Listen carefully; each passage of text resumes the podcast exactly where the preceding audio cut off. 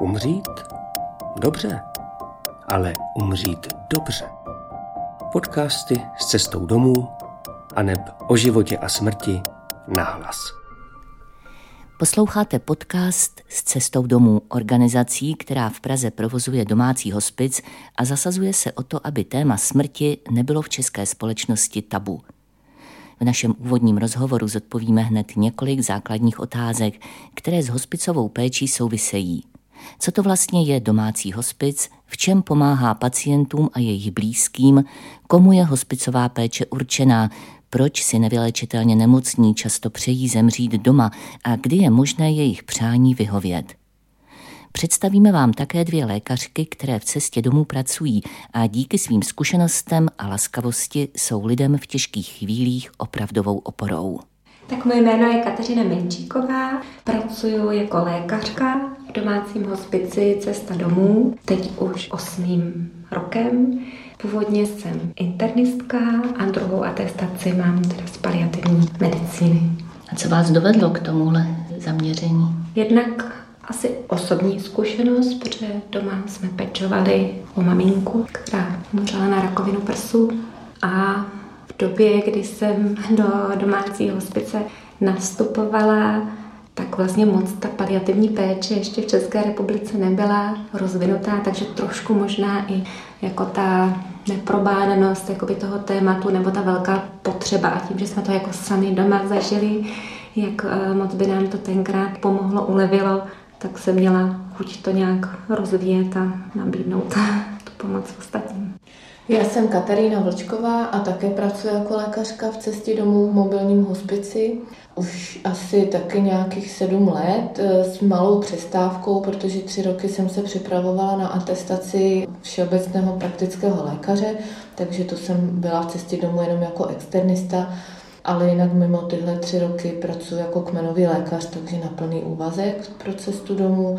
A co mě vedlo k cestě domů, je to asi takové podobné. Myslím si, že to máme hodně společného v té paliativní péči. Asi ta osobní zkušenost je ten základ. A pak asi ten způsob práce v paliativním týmu je takový trošku jiný než v nemocnicích a asi se tak jako scházíme ty lidi podobného ražení eh, v hospicích a v paliativní péči, kdy nám víc vyhovuje ten větší prostor pro pacienta, než je v nemocnici.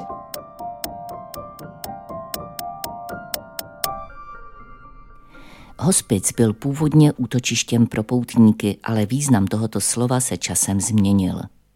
Dneska se hospicová péče zaměřuje na lidi na samém konci života – Může jít o lůžkový hospic nebo hospic domácí, mobilní, jako je ten, který provozuje cesta domů.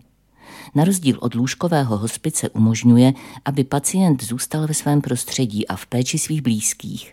Pracovníci domácího hospice jim v této náročné péči všestranně pomáhají.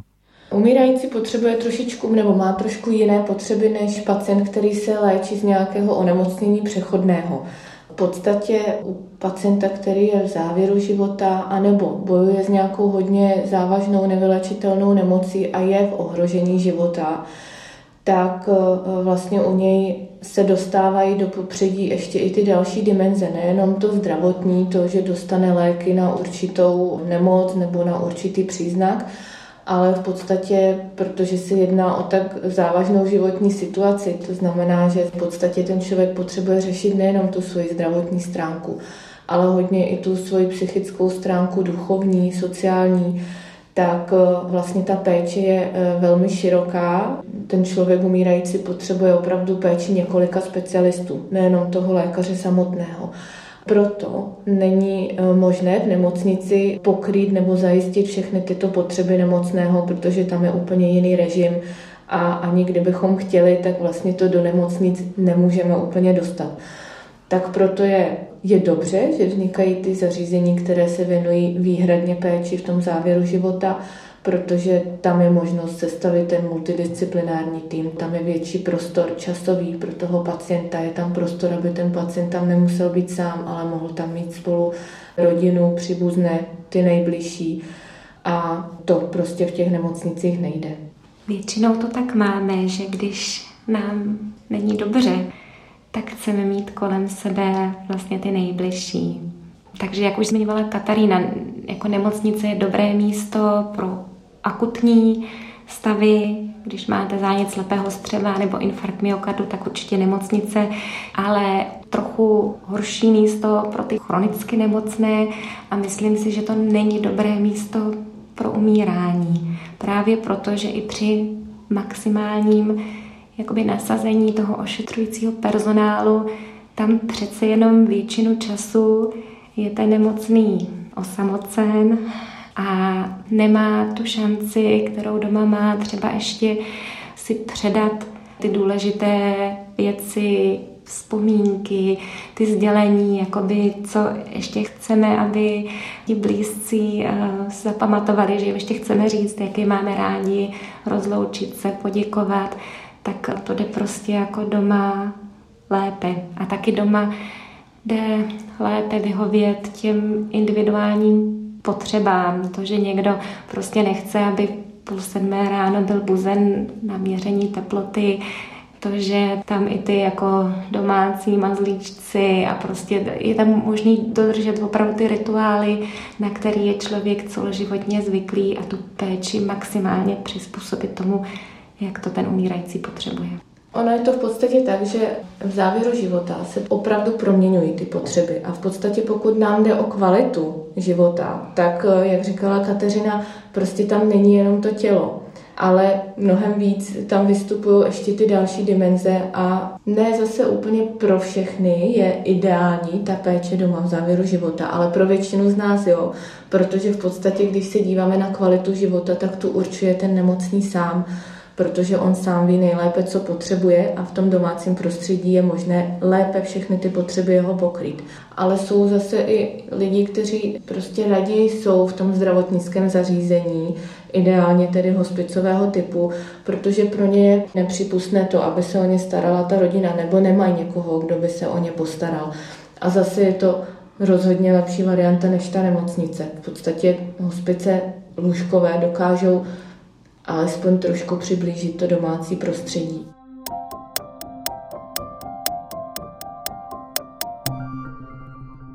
Cesta domů je tedy mobilní nebo domácí hospic. Existují nějaká pravidla, kterými se řídí jeho práce? Tak my tu péči o pacienta nezvládneme sami. Potřebujeme, aby ten nemocný měl nějaké zázemí, nejčastěji je to rodina, ale mohou to být třeba přátelé, zkrátka nějakou pečující osobu, která s tím nemocným je schopná tam být. Potom jako na konci života, když je potřeba, tak prakticky vlastně nepřetržitě a dá nám vědět, když není dobře, když je potřeba nějaké lékařské intervence, ale vlastně bez tady toho zázemí nemůže mobilní hospic o nemocného do konce života se postarat. Stává se, že se potkáváme i s takovým jako názorem nebo myšlenkou, že mobilní hospic znamená, že ta sestřička je u toho nemocného doma pořád a že vlastně se stará ta sestra a lékař. Ale ono to tak není, ono je to tak, že vlastně my ten zdravotník, nebo máme teda ten multidisciplinární tým, to znamená, nejsme jenom zdravotníci, ale máme i terapeuty, sociální pracovníky, tak my do té rodiny dojedeme a z toho zdravotního hlediska my nastavíme léčbu a naučíme rodinu, jak podávat léky. V podstatě opravdu péče zůstává pořád na té rodině, což je velmi důležité, aby oni to věděli a aby věděli, jestli vlastně mají na to vůbec nějakou kapacitu, sílu. Ne vždycky to tak jde. A vlastně i pro nás je důležité vždycky dobře vykomunikovat s tou rodinou, jestli je to ta situace, kterou oni zvládnou a v některých rodinách to prostě nejde a neznamená to, že je to špatně, že ta rodina selhala. Tak pak eh, je potřeba hledat lůžkový hospic, aby rodina tam mohla být jenom pro ten doprovod. Hmm. A nemuseli by převzít ty zdravotnické úkony všechny. Někdy si tím samozřejmě ti pečující dopředu nejsou jistí, protože jdou do neznáma.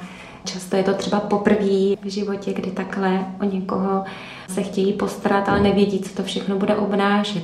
Takže je úplně legitimní, když třeba to mají nastaveno tak, že my to budeme jakoby doma zkoušet, dokud to půjde, dokud budeme jako cítit, že na to tu sílu máme, ale třeba už si dopředu podají žádost i do lůžkového hospice, kdyby ta péče prostě byla nad jejich síly, tak je dobře mít vlastně dopředu nějaký připravený plán, co se bude dělat v tom případě.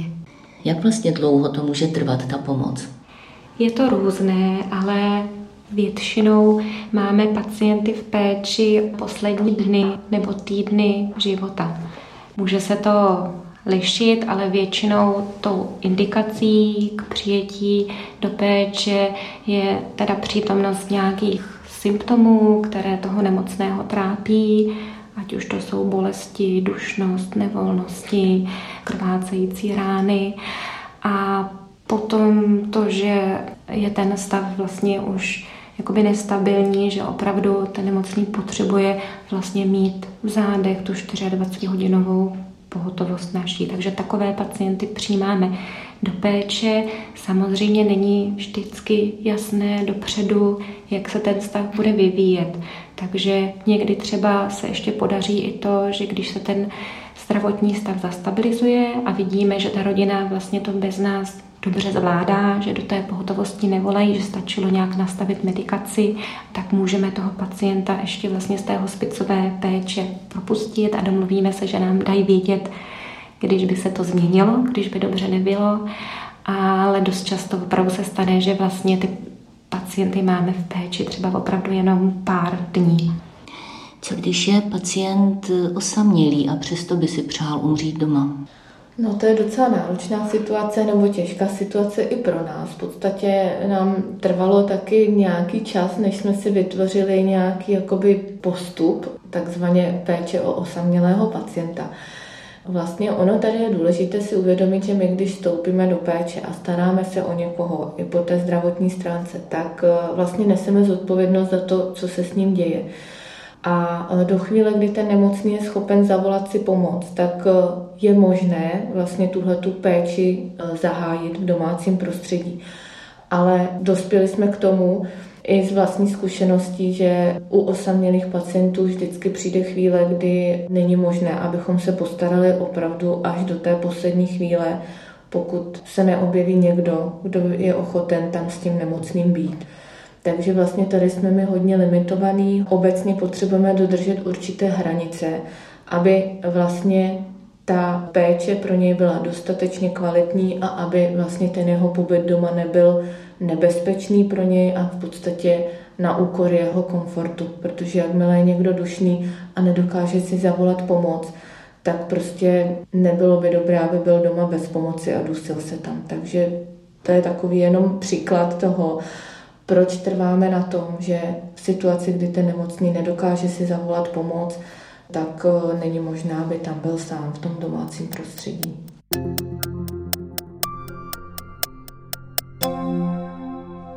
Když se rodina a pacient rozhodnou, že využijí vaše služby, určitě se setkáváte s tím, že se s vámi radí, z čeho mají největší obavy ti rodinní příslušníci, ti pečující a čeho se bojí ti pacienti. No, to je dobrá otázka, protože často vlastně ten pohled z těch dvou stran se liší. Pro ty pečující často třeba velkým tématem je jídlo a pití, že je to prostě pro ně jakoby těžké přijímat to, že ten nemocný přestává jíst, že nemá chuť k jídlu a že třeba už i těch tekutin pije málo, ale toho nemocného to většinou netrápí. Ten nemá pocit hladu a často tím přílišným jako nabízením nebo i nátlakem bychom mu ten komfort spíš zhoršovali, než že by to bylo prospěšné. Ten nemocný často má třeba obavu z toho, že ta péče bude pro tu rodinu přílišnou zátěží, že vlastně se v tu chvíli cítí břemenem a tohle to třeba hodně jakoby řeší ti nemocní sami, aby tu rodinu nevyčerpali příliš, nebo aby to pro ně nebylo psychické trauma, ten odchod samotný.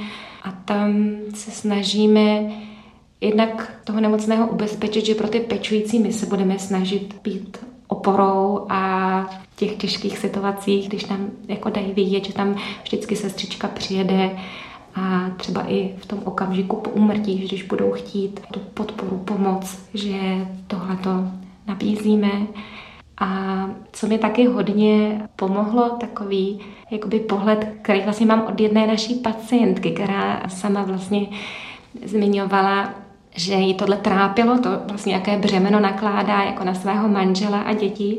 A ona říkala, mě pomohla jakoby rada mého kamaráda, který říkal, nelituje, ono je to zušlechťuje. Je to ale pravda, že to, že jakoby se staráme o někoho druhého, že nás to dělá lepšími. Takže jako umět i tohle to přijmout, že i třeba ti lidé, kteří celý život byli zvyklí spíš tu pomoc nabízet, rozdávat, že v tom závěru života ji musí zase umět od těch ostatních vlastně přijímat. Je to velké umění. A je to v podstatě dár pro tu rodinu. To je vlastně pro mě ohromný zjištění v průběhu té práce v cestě domů. Jednak, když já se ptám pacientů, čeho se nejvíc bojí, a hrozně ráda to dělám i přítomnosti rodiny, protože tam se vlastně dojde k mnoha takovým těch aha efektům. Prostě najednou se rodina podívá na tu situaci, na toho svého nemocného úplně jinak, když vlastně je tady ta otevřená otázka, čeho on se nejvíc bojí a vlastně zjistíme, že se nebojí tolik bolesti nebo toho svého vlastního utrpení, což je něco, co si většina lidí představí. Když budeme umírat, tak se bojíme hlavně, ať to nebolí nebo ať se nedosíme. Ale to první opravdu, co napadne ty nemocné, je, jestli to ta manželka zvládne, jestli to zvládne dcera, nebo jo, že tohle je opravdu takový zajímavý zjištění. A pak druhá věc, co objevuju vlastně u těch nemocných samotných často, je, že vlastně to, že nechají o sebe, nechaj o sebe pečovat, že je opravdu pro tu rodinu obrovským darem. Vlastně je to způsob, jakým můžou ti nemocní dát rodině nějaký nástroj, jak bojovat s tou bezmocí. Protože vlastně v podstatě situaci, kdy nemůžeme změnit to, co se bude dál dít, průběh té nemoci, ta rodina se cítí bezmocná v tom nemůžeme teď už ho zachránit, udělat to nějak jinak. A tím, že ten nemocný jim dá do rukou tu možnost, tak se o mě starejte, tak jim to hrozně pomůže. Nesedí doma a nečekají, co se stane, ale můžou ovlivnit ne ten čas, ale můžou ovlivnit, jakým způsobem ten člověk stráví ty poslední e, svoje dny nebo týdny. A tohle je pro tu rodinu pak dál do toho života velmi důležité. Takže nejtěžší situace bývá, když ten nemocný opravdu nechce a chce tu rodinu příliš šetřit. A prostě řekne, tohle je pro mě jako nepřípustný, aby mě dcera přebalovala. A často to tak na začátku řekne a během několika dnů se to dokáže proměnit a pak je to takový opravdu hrozně hezký. A, a v těch rodinách je pak moc fajn. Důležité je o tom si otevřeně promluvit, protože Většinou to tak vídáme, že ta rodina si myslí něco jiného nebo obává se něčeho jiného, ten nemocný taky, ale když se to propojí, tak vlastně všichni se na to podívají stejnýma očima a, a je jim v tom mnohem lépe.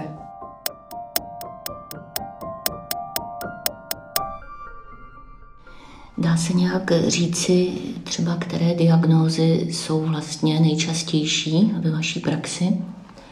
Obecně u dospělých pacientů v hospicové péči jsou pacienti většinou, naprosto většina onkologických pacientů, u kterých se v podstatě dá poměrně dobře odhadnout eh, ten závěr života. Ale eh, nemáme jenom onkologické pacienty, staráme se i o pacienty, kteří mají nějaké selhání životně důležitých orgánů, nejčastěji srdeční selhání nebo selhání ledvin, nebo u pacientů, kteří mají pokročilou demenci a v podstatě jsou už opravdu v tom závěru života, nebo u pacientů s tou amyotrofickou laterální sklerózou, což je onemocnění, které se postupně zhoršuje a vede opravdu k úmrtí. Ale u všech těchto těch diagnóz, které nejsou onkologické, je velmi těžko právě odhadnout ten čas, protože tam i po nějaké dekompenzaci se někdy může ještě ten stav zlepšit. To jsou většinou ty pacienti, které máme delší dobu v péči nebo které pak i propouštíme a na chvilku, na nějakou dobu je necháváme v podstatě v tom takzvaném ambulantním režimu, že si můžou zavolat při zhoršení a my znovu naběhneme do péče. A co je vlastně potřeba tedy splnit pro to, abyste mohli pacienta do té mobilní hospicové péče přijmout? A teď nemyslím jenom na jeho diagnózu, ale i na podmínky, do kterých vstupujete v rámci té rodiny. Tak tou zásadní podmínkou, to je to, o čem mluvila Kateřina, je to, aby tam byl ten pečující člověk. Pokud chceme pečovat až do závěru života, aby tam byl někdo, kdo zavolá pomoc, kdo podá léky, kdo tam bude, když my odjedeme, aby byla jistota, že léky pomohly, zabrali. To je taková opravdu nepodkročitelná podmínka. A pokud pak se podíváme na podmínky pojišťovny, tak ten nemocný musí splňovat nějaké takzvané kritéria, to znamená, že musí mít nějaké příznaky, symptomy, nějaké potíže, které my máme léčit nebo řešit. Jo. Protože ne všichni nemocní, kteří umírají, nebo spíš pacienti s pokročilou demencí, staří, křehčí lidé, ne všichni potřebují tu pomoc hospicovou a lékařskou, protože někdo umírá opravdu úplně klidně, bez bolesti, bez nějakých potíží a zvládne to s pomocí praktického lékaře. Takže tady je ta zdravotní indikace, kdy je potřeba vyhodnotit ten zdravotní stav a vůbec tu potřebu mobilní hospicové péče. Ale pokud se jedná o to, jestli my si klademe nějaké kritéria, jak má vypadat ta rodina, jak má fungovat ta rodina, tak to rozhodně tak není. V podstatě to je to, co mě osobně eh, na mé práci velmi baví, že vlastně my přijdeme do každé rodiny, každá rodina je jiná, každá rodina funguje jinak. A v každé rodině děláme něco jiného. V podstatě my se nestaráme o každého pacienta úplně stejně, protože každý pacient má ty jiné potřeby, každá rodina funguje jiným způsobem a pro nás je ta práce velmi kreativní, někdy velmi napínavá a někdy jsou ty rozhovory náročné a někdy naopak je velmi obohacující i pro nás samotné. Takže v podstatě rozhodně nemáme podmínku, jak má vypadat rodina, která se dokáže postarat do svého hmm. nemocného doma. My teda ještě jako cesta domů máme tu podmínku vlastně místní, že jezdíme za pacienty na území hlavního města Prahy a i ostatní mobilní hospice tam mají danou většinou nějakou dojezdovou vzdálenost, kam tedy mohou jezdit pečovat ten důvod je takový, aby jsme se tam byli schopni jakoby dostat v nějakým přijatelným čase. A pak ještě myslím si, že docela důležitá podmínka je, že ten nemocný samotný souhlasí s tou naší péčí. Protože někdy se taky stává, že dcera se chce dobře postarat do své rodiče a zavolá nám, objedná naší péči a pak zjistíme, že ale ten tatínek nemocný a ta maminka, která se stará, že vlastně oni moc jako nechtějí, abychom tam my s nimi byli. Takže někdy i ta podmínka je důležitá, aby s tím souhlasil ten nemocný a ten člověk, který tam s tím nemocným je. A pak samozřejmě podmínkou toho, aby jsme mohli dobře pečovat, je, že nějak funguje ta komunikace mezi náma a rodinou, že vlastně máme pocit, že nějak ta naše doporučení jako využijí, respektují, že to úplně nejde proti sobě. Hradí tu péči pojišťovna? Částečně ano, protože v podstatě hospicová péče není jenom zdravotní péče, jak jsme říkali, je tady péče i e, sociální, psychologická a vlastně to, co hradí pojišťovna, je ta zdravotní část. Pojišťovny nám platí e, paušál na den péče za toho pacienta, takže je úplně jedno, jestli pacient má mnoho léků, drahé léky nebo levné léky, prostě vždycky zaplatí určitou částku na ten den péče a vlastně tu psychosociální podpornou péči si ještě pacient připlácí. Takže není to tak, že by to měl úplně zdarma, ale to, co je důležité, je, že se snažíme, aby ta platba nebyla nikdy překážkou naší péče. To znamená, že vždycky je možné se domluvit na tom, co je schopna ta rodina unést, jakou finanční zátěž. Plus samozřejmě ti kolegové, sociální pracovníci, kteří s náma vlastně v tom multidisciplinárním týmu o pacienta pečují, mohou pomoci i třeba s vyřízením různých sociálních dávek té rodině. A jak říkala Katarína, pokud víme, jako že ten poplatek za péči hospice by pro ně byl příliš eh, vysoký, tak je možnost slevy.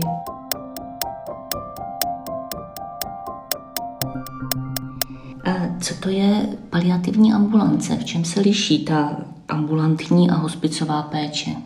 Paliativní ambulance u nás v cestě domů je v podstatě poměrně mladá služba. Asi dva roky máme paliativní ambulanci ale vlastně velmi efektivní. V podstatě tím, že ta hospicová péče přichází až v úplném závěru života, tak to neznamená, že paliativní péči ten člověk nepotřebuje dřív.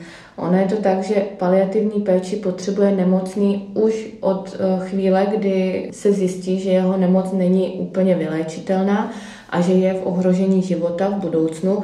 Takhle ideálně to nefunguje, že by hned dostal svůj paliativní tým, ale i díky tomu, že v nemocnicích vznikají paliativní týmy, tak v tom vidíme obrovský pokrok. I my tady v cestě domů, v tom závěru, až v tom posledním vlastně článku té péče o nemocného, tak vidíme, že vlastně čím dřív ten nemocný dostane paliativní péči, tím lépe se dokáže připravit na tu závěrečnou fázi života, tím lépe dokáže si on sám eh, v sobě vlastně utřídit ty svoje preference, co by potřeboval a tím spíš se povede všechny ty jeho potřeby nějak opečovat a zajistit.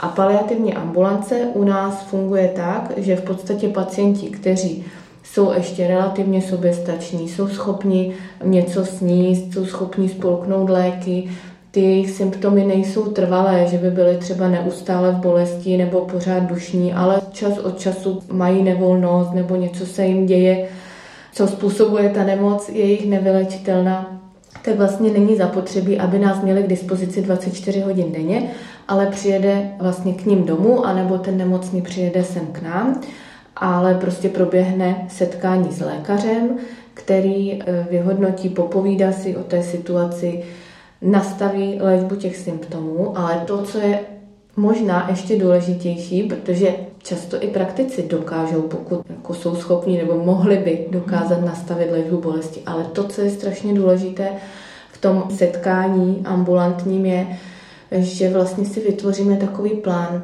To, co je důležité, my zjišťujeme vždycky, co ten nemocný sám o své nemoci ví, jak ji rozumí, co očekává v tom dalším průběhu, čeho se bojí, co mu dělá starost a pak si řekneme, jaké možnosti má, jakým způsobem všechny ty jeho obavy můžeme vyřešit, že má možnost právě pak v tom pokročilém stádiu buď péče doma, anebo péče v lůžkovém hospici a vlastně vytvoří se takový plán.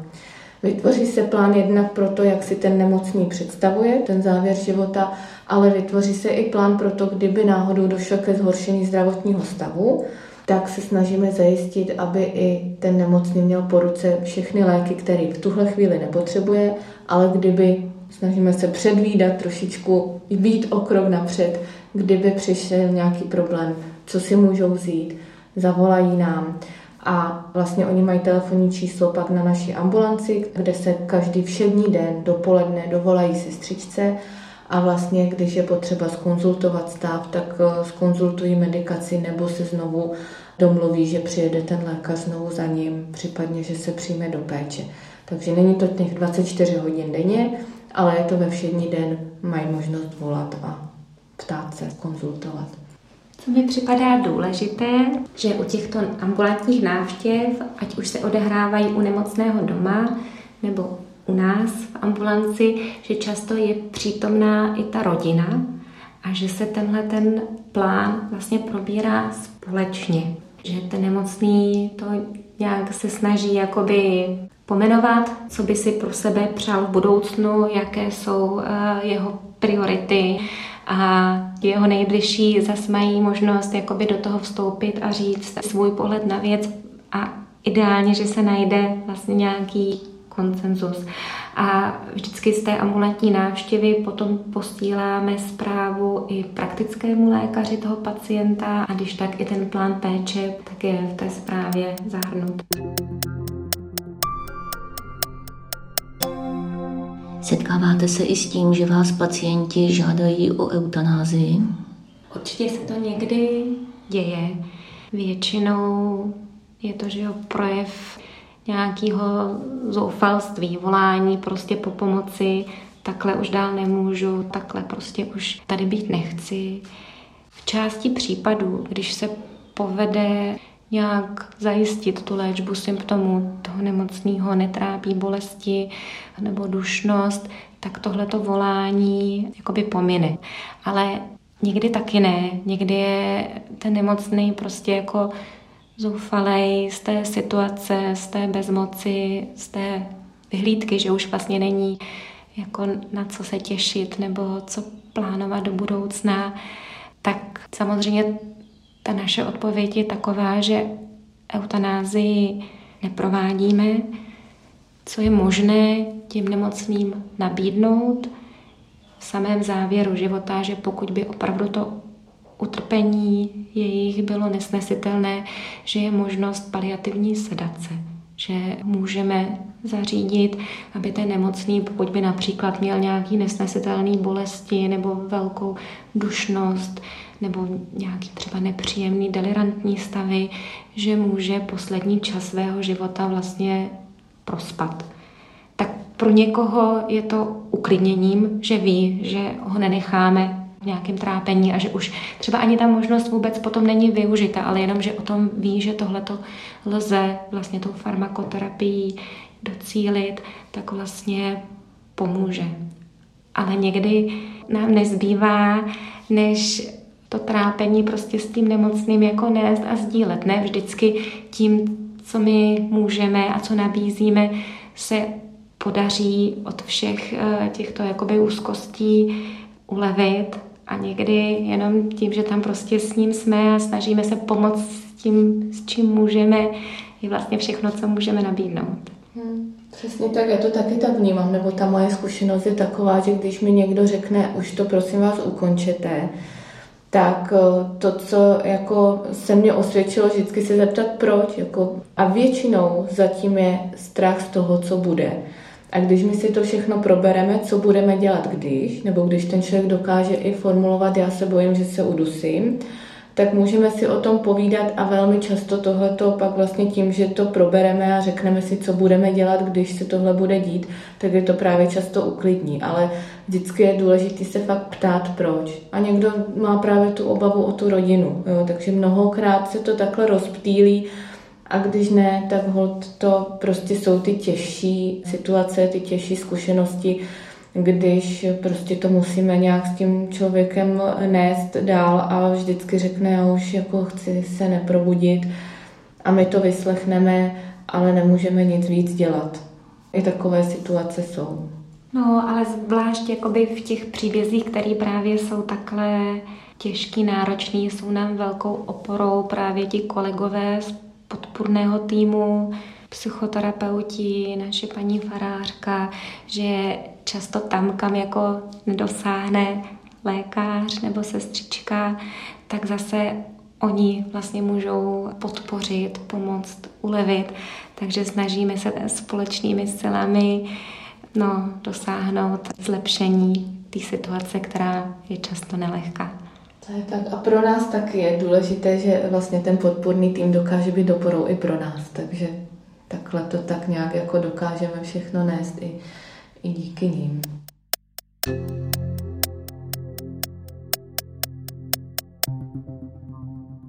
Jak vypadá takový pracovní den váš?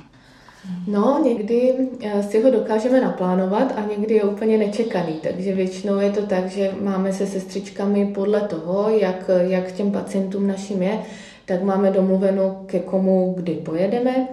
A pak, když je potřeba někoho přijmout nově do péče, to je vždycky trošku trvá delší dobu, to jsou tak ty dvě hodinky určitě, takže tam musí být trochu větší časová rezerva. A takže ráno prostě vyjedeme v 9 hodin za pacientama, pak s určitými přestávkami, někdy nám to nevíde ten přejezd, někdy se zdržíme delší dobu. Snažíme se mít pauzu na oběd, což se nám teď poslední dobou daří, ale bývaly i doby, kdy jsme jedli někde na lavičce v parku nebo v autě No a pak eh, odpoledne ještě je potřeba zapsat všechny ty lékařské zprávy, všechny ty záznamy, aby v noční službě měli všichni, kdo slouží, sestřičky, lékaři, informace čerstvé o těch pacientech, předáváme si večer službu. No, někdy je to tak, že si naplánujeme tři, čtyři návštěvy a pak je to úplně jinak, protože se v, rodině, v jiné rodině děje něco akutního, takže někdy se nám to přeskládá úplně nečekaně. Myslím si taky, že naše práce je hodně dobrodružná, proměnlivá, že nikdy úplně dopředu nevíme, co nás čeká, zvlášť právě to přijímání jako nových pacientů je taková často výprava do neznáma. My sice máme nějaké dopředu údaje, třeba tu diagnózu, víme adresu, ale co tam najdeme, to je často překvapení. No, jezdíme opravdu různě do honosných vil i prostě do nějaký chatičky v zahrádkářské kolonii nebo do asilového domu. A vlastně každý ten pacient je jiný, každý má ten svůj jakoby životní příběh a vždycky nám to přinese třeba jako i nový pohled na život a jsem ráda, že pracuju tam, kde pracuju. No ale asi pro většinu lékařů je takovou posilou v jejich práci to, když se pacient uzdraví, pro vás je vlastně asi posilou to, když dobře umře. To je zvláštní. Je to trochu zvláštní. Já z začátku, když jsem do hospicu nastupovala, tak jsem si vůbec nebyla jistá tím, jaké to pro mě bude a jestli třeba právě po nějaké době mi po těch uzdravených pacientech nebude stýskat, jestli nebudu tou prací jsem letá, vyčerpaná. Ale učíme se radovat se z toho, když se povede ulevit a tu zpětnou vazbu od rodiny máme často jako velmi vřelou, velmi bezprostřední, že opravdu tím, že my vstoupíme do té péče, že jim se ulevilo, že oni se v tom cítí bezpečněji, klidněji, tak tohle to určitě jako je radost slyšet a to, že ta naše péče někomu pomáhá, to je opravdu v té naší práci hmatatelné. V podstatě pro nás je takový posilující, když nám rodina řekne, že jsou rádi, že to zvládli a když se nám svěří, že vlastně ten čas, který měli s tím svým umírajícím blízkým, že byl krásný a že i ty poslední chvíle, že byly v podstatě krásné. Tak ono je to hrozně těžký říkat komukoliv, kdo tu zkušenost nemá. A v podstatě nám často tak jako říkají, no ono je to blbý, já nemůžu přijít uh, za kamarádama a říct, nebo prostě k rodině a říct, že to bylo hezké, jak umřela ta moje žena, ale v podstatě vám to můžu říct, protože vy tomu rozumíte tak eh, vlastně tohle je něco, co nás vždycky hodně eh, posílí a řekneme si, ano, to je ten náš cíl, ne to, abychom prodlužovali život nebo prodlužovali v podstatě i to umírání nebo ten čas, který není úplně kvalitní, ale jde nám o to, aby když už to musí přijít, to, co je neoddiskutovatelně zlo nebo špatné, že někdo musí umřít, tak ale aby to proběhlo, tak aby Jednak pro něj, pro toho člověka to bylo umírajícího co nejsnažší, nejklidnější a pro tu rodinu, aby je to taky nějakým způsobem posílilo a aby z toho taky dokázali čerpat. Což většinou je až s odstupem. Není to tak, že by, že by všichni jásali, jak to bylo jako úžasný, to zase ne. Smutný je to vždycky, ale důležité je, že si z toho ta rodina dokáže vzít, ano, je to smutný, muselo to být, ale můžou říct, bylo to dobrý, bylo to krásný, bylo to obohacující.